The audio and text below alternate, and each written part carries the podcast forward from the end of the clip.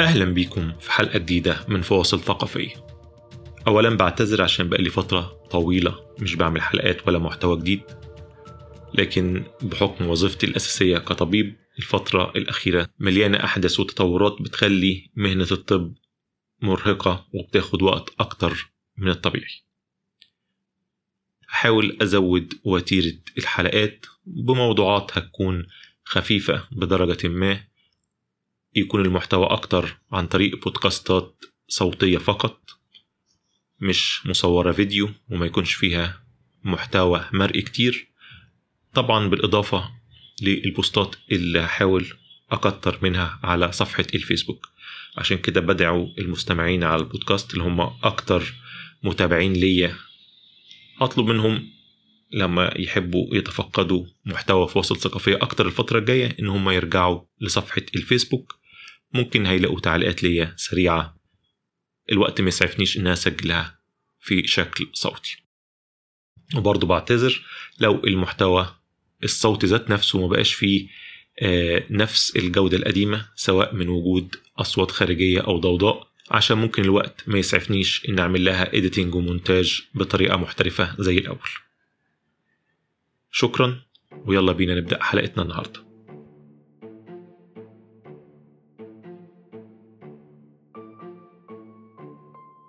لو أي حد يعرف أي حد عايش في ولاية جورجيا الأمريكية دلوقتي ممكن يسأله إيه أخبار الحياة عندكم دلوقتي؟ إيه أخبار التلفزيون؟ إيه أخبار الراديو؟ غالبا الرد ممكن هيقول له ما بطيقهمش لا بفتح لا تلفزيون ولا راديو ده الإعلانات عندنا الإعلانات السياسية بخصوص انتخابات مجلس الشيوخ دورة الإعادة خلاص جننتنا كل لما أفتح تلفزيون أو راديو إعلانات ورا بعض إعلانات للأربع مرشحين ما بيخلصوش. طبعا الانتخابات الأمريكية اللي هي الانتخابات الإعادة لولاية جورجيا حاسمين ومهمين جدا.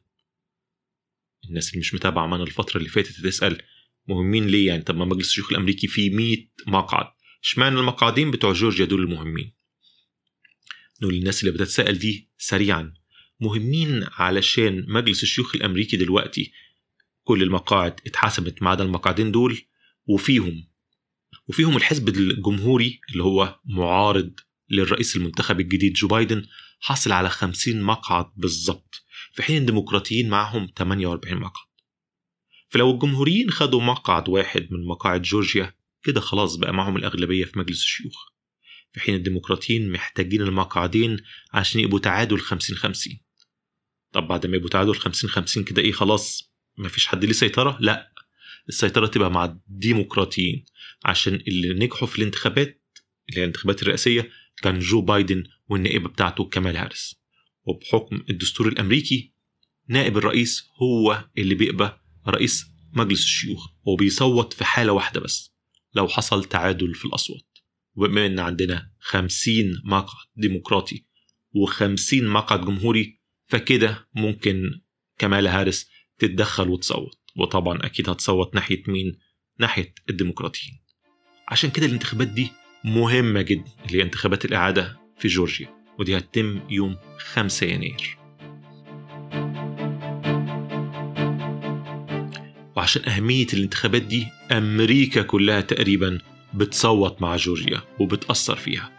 فلوس منح وتبرعات لكل حملة من الحملات لكل حزب من الأحزاب كتيرة بل متوقع إن الصرف ممكن يوصل لنص مليار دولار. على الحملات الإعلانية لمقاعد الإعادة دي بحلول 5 يناير اللي هو ميعاد الانتخابات. مقاعد الإعادة دي عبارة عن مقعدين المقعد الأول بيتنافس فيه ديفيد بيرديو وده نائب مجلس الشيوخ أو السيناتور الأمريكي عن جورجيا جمهوري قديم ومخضرم. داخل قصاده شاب صغير اسمه جون أوسوف عنده 33 سنة مخرج برامج وثائقية وأفلام تسجيلية. والمقعد الثاني دخل عليه كيلي لوفلر ودي مرشح ودي سيناتور أمريكية جمهورية. قاعدة على المقعد ده مكان سيناتور جمهوري هي هي بديلة ليه. وعشان كده داخلة الانتخاب الإعادة قصاد مين؟ قصاد ال Reverend رافائيل وورنوك القسيس بتاع كنيسة. اللي هي كنيسة Ebenezer Baptist Church ودي كنيسة مهمة وتاريخية كان بيرأسها في وقت من الأوقات مارتن لوثر كينج الشهير. وكيلي لوفلر دي أغنى سيناتور في مجلس الشيوخ الأمريكي هي وجوزها من رجال الأعمال المشاهير جدا. الإعلانات اللي بتتعرض على التلفزيونات وعلى وسائل الإعلام المختلفة سواء بقى على الإنترنت أو على الراديو أو وسائل الإعلام الموجودة هناك في ولاية جورجيا كثيفة. التحكم في إذاعتها من غير ما يتم وصم وسيلة الإعلام دي بالتحيز صعبة جدا ودقيقة لدرجة إن الإذاعات المحلية بتحط قوانين وبروتوكولات وطرق إتيكيت إزاي يقدروا يعرضوا الرسائل دي من غير ما يكونوا مثلا ورا بعض أو مضادين لبعض. زي ممكن يحطوا إعلانات في النص. بس نتيجة غزارة الفلوس اللي بتدفع في الإعلانات دي كل المعلنين التانيين مش قادرين ينافسوا معاهم. يعني بصعوبة جدا لما تلاقي مثلا إعلان عربية أو إعلان منتج عشان الفلوس اللي بتدفع للإعلانات دي بقت مهولة وكبيرة جدا. والإعلانات دي بتبقى خليط من تمجيد المرشح اللي بتعلن له وشيطنة المرشح الآخر. يعني هنلاقي الإعلانات اللي بيعملها جون أوسوف اللي هو المخرج الشاب الديمقراطي بتظهر ديفيد بردو على إنه راجل مسيء لسلطاته وإنه هو راجل بيدور على مصالحه. وده طبعا بعد الفضيحة الكبيرة لديفيد برديو في شهر مارس اللي فات لما اتفضح إن هو لما عرف عن وباء كورونا وهو خلاص هيأثر على الاقتصاد الأمريكي راح بسرعة باع الأسهم بتاعته. في حين إن هو كان بيظهر في وسائل الإعلام إن هو مساند لدونالد ترامب في التقليل من خطورة وباء الكورونا. وبالعكس الإعلانات بتاعت مثلا كيلي لوفلر وديفيد بيرديو بيظهروا إن المرشحين الديمقراطيين جون أوسوف ورافائيل وورنوك على إنهم يساريين على إنهم مساندين لل Green New Deal وال Green New Deal دي خطة بيقدمها اليساريين التقدميين أو الراديكاليين في الحزب الديمقراطي اللي هم أشهرهم طبعا بيرني ساندرز وألكسندريا أوكاسيو كورتيز وجون أوسوف ورافائيل وورنوك ملهمش علاقة بيهم. بس طبعا الرسائل اللي بتتوجه للمواطن العادي اللي مش ملم بآراء كل مرشح من المرشحين ممكن فعلا تتدخل عليه الأفكار وممكن يصدق الرسائل دي.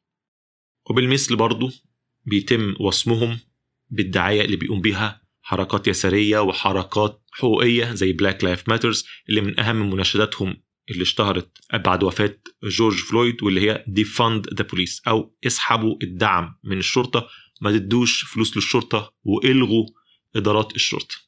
ودي طبعا أفكار وآراء متطرفة ال mainstream الأمريكاني ما يقبلش بيها. وطبعا جون أوسوف ولا حتى وورنوك ما فيش حد فيهم بيدعو ليها. بس طبعا بيتم وصمهم بيها في إعلانات الجمهوريين. الانتخابات دي زي ما قلنا مهمة جدا وحاسمة جدا. والموضوع بس مش مجرد صرف في إعلانات في التلفزيونات بل أقطاب الحزبين الديمقراطي والجمهوري بينزلوا كل شوية جورجيا. جت زيارات كتير من كاملا هاريس ومايك بينس ودونالد ترامب جونيور اللي هو ابن دونالد ترامب الكبير وأندرو يانج اللي كان مرشح على تذكرة الحزب الديمقراطي في, في الانتخابات التمهيدية وسارا بيلين اللي كانت داخله على تذكرة جون ماكين في 2008 ومايك بومبيو وزير الخارجية وناس غيرهم كتير. كل الناس دي بتنزل عشان تشجع الناخبين إنهم ينزلوا الانتخابات وينزلوا ينتخبوا. طب الموضوع يعني أكيد الناخبين عارفين بما فيه الكفاية يعني وهينزلوا. أو على الأقل المضطرين يقولوا الرسائل دي الديمقراطيين على أساس إن جورجيا دي ولاية جمهورية ومن سنة 92 ما كانتش صوتت أصلا لأي رئيس ديمقراطي. هو من ساعة بيل كلينتون في رئاسته الأولى. بس زي ما إحنا عارفين طبعا إن جو بايدن كسبها المرة دي ممكن كسبها بنسبة ضئيلة هامشية جدا. 2 من 10 من المية اللي هو حوالي 12 ألف صوت. والنتيجة من كتر ما كانت متقاربة حاكم الولاية ووزير الولاية اللي هما الاتنين جمهوريين وافقوا على طلبات الحزب الجمهوري بإعادة رصد وإعادة فرز الأصوات يدويا كمان لكن النتيجة كانت تأكيد فوز جو بايدن. طبعا النتيجة دي ما عجبتش دونالد ترامب اللي متابعنا بقاله بقالنا داخلين هو هنخلص شهرين دونالد ترامب مش راضي يعترف بالنتيجة وبيقول هو اللي فايز بالانتخابات الرئاسية في عموم الولايات المتحدة الأمريكية وبيتهم أعدائه بالتزوير. ولما النتيجة في جورجيا تم إعلانها بواسطة الحاكم ووزير الولاية الاتنين جمهوريين بدأ ترامب وغيره من أنصاره جوه الحزب الجمهوري يطلعوا الشائعات المغرضة ضدهم. يقولوا أصلهم خدوا رشاوي من الشركة اللي عاملة أجهزة الفرز الإلكتروني وإن الشركة دي وراها قوى فنزويلية بتدين للولاء لهوجو تشافيز رئيس فنزويلا السابق وشائعات زي كده عشان يأججوا الناخبين ويفضلوا دايما متحمسين لدونالد ترامب ودونالد ترامب يكمل خطته الغريبة اللي واضح إن هدفها هي مجرد الحفاظ على صيته بأكبر قدر ممكن. لكن طبعا جهود ترامب وتشكيكه المتواصل ده ليه أعراض جانبية خطيرة جدا وإن هو دلوقتي بيشكك كتير من أنصاره بالعملية الانتخابية الأمريكية نفسها. وإن هي عملية مش فير وإن بيحصل فيها تزوير وتدليس. فالمواطن العادي اللي هو اللي بيصدق دونالد ترامب يقول طب أنا أنزل أصوات في الانتخابات ليه إذا كان صوتي هيتسرق؟ ودي طبعا مشكلة. مشكلة تعرض لها طبعا المرشحين الجمهوريين اللي هم برديو ولوفلر وبيدعوا الناس انزلوا انزلوا انزلوا. عشان ما تتسرقش مننا الانتخابات عشان ما يبقاش تقال إن إحنا ما نزلناش نصوت فعشان كده الديمقراطيين فازوا بسهولة. والموضوع ده من كتر أهميته ابن دونالد ترامب اتكلم عليه في الأول وبرضه دعا الناس للنزول. بل ودونالد ترامب نفسه لما عمل مؤتمر انتخابي في الولاية وجاب الاثنين مرشحين معاه قالها صراحة انزلوا رشحوا عشان المعارضة اليسارية الشيوعية ما إيه ما تكسبش الانتخابات. لكن برضه نرجع نقول تاني إن الشكوك بتاعه الناخب الأمريكي اللي بينتمي للحزب الجمهوري بقت عالية. والدليل على كده إن حتى في وسط حملة دونالد ترامب وقوفه قصاد الناس وهو بيدعوهم إن هم ينزلوا للمرشحين كان كل الشعارات لدونالد ترامب مش للمرشحين. بل لما المرشحين طلعوا على المنصة وبدأوا يتكلموا كان الناس اللي هم جايين طبعا لدونالد ترامب الأساس بيزعقوا فيهم وبيصرخوا فيهم. stop the steal وقفوا التزوير. back Trump خليكوا ورا ترامب يعني الناس دي جاية لدونالد ترامب ومصدقة دونالد ترامب. ولو نزلت تنتخب هتنتخب عشان دونالد ترامب مع الناس دي. فهنا المراقبين والمحللين مش عارفين. الناس دي هتصدق ترامب إن في تزوير ما تنزلش؟ ولا هتدعم ترامب ومرشحينه فينزلوا ينتخبوا الناس دي؟ طبعا مش هنعرف غير يوم الانتخابات نفسه. والانتخابات دي على فكرة مهمة جدا حتى لدونالد ترامب. صحي الراجل خلاص ماشي يوم 20 يناير. حتى لو هو لسه عايش في الوهم بتاع إن الانتخابات اتسرقت منه. أو عاوز الناس تصدق الوهم ده. هو ماشي ماشي. لكنه عاوز يمشي بنصر أخير فوز أخير. عشان كل المراقبين بقوا فاهمين إن الناس اللي بتنزل في الانتخابات دلوقتي بتنزل عشان ترامب وعشان أنصار ترامب. فلو الاتنين المرشحين الجمهوريين فازوا بمجلس الشيوخ فعلى الأقل ده نصر معنوي لدونالد ترامب قبل ما يمشي عشان يعرف الناس في أمريكا كلها وفي الحزب الجمهوري خصوصا إن أنا لسه ليا صوت وإن أنا مهم. ولو عاوز أنزل تاني في 2024 في ناس لسه ورايا وليا تأثير. ومحدش فيكم يزعلني عشان اللي زعلني هقول إن هو خاين هقول إن هو وحش والناس أتباعه هيقلبوا عليه. ودي فعلا حقيقة. يعني لما دونالد ترامب قال إن حاكم ولاية جورجيا باعه وإن هو مكسوف إن هو دعمه. وأما قال إن الهيئة الانتخابية بتبيع وبتزور في ناس كتير ثاروا عليهم وبدأت التهديدات بالإيذاء والقتل توصل لهم. بل في حد من المسؤولين الانتخابيين وصل له مشنقة طبعا كناية عن التهديد بالقتل. فدونالد ترامب ذات نفسه مهتم بنتيجة الانتخابات دي كنوع من استرداد كرامته بعد خسارته قدام جو بايدن. قبل ما نخلص الحلقة خلوني برضو أتكلم سريعا عن الجهود الديمقراطيين على الأرض مش بس عن طريق الإعلانات وعن طريق الساسة اللي بينزلوا بل أوجه الضوء على واحدة مهمة اسمها ستيسي أبرامز.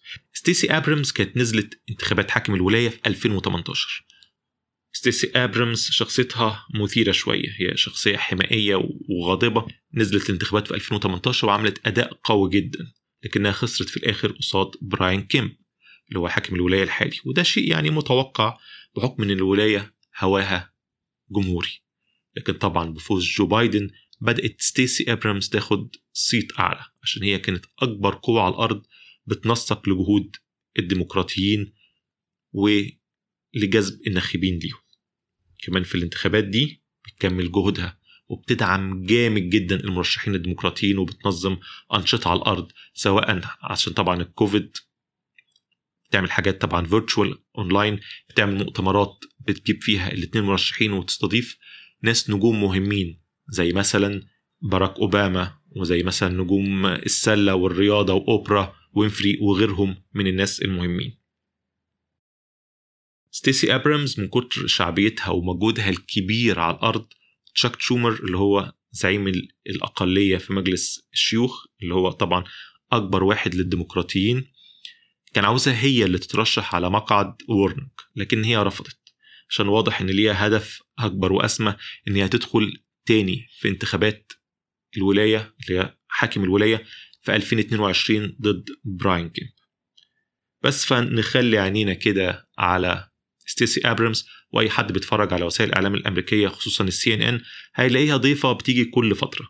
فاتفرجوا عليها وشوفوها شوفوا كده هي تتكلم إزاي عشان واضح إن ممكن يكون لها مستقبل في الحزب الديمقراطي.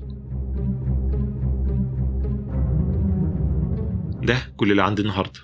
وزي ما قلت في بداية الحلقة الفيديوهات ممكن الفترة دي تكون قليلة وهيبقى أكتر توا بوستات على الفيسبوك. فرجاء تابعوا على صفحة الفيسبوك هتلاقوا فيه بوستات وتعليقات ليا موجودة هناك بوتيرة أعلى شوية وأحاول أكمل برضو في المقاطع الصوتية البودكاست قدر الإمكان. شكرا وأشوفكم على خير الحلقة الجاية. مع السلامة.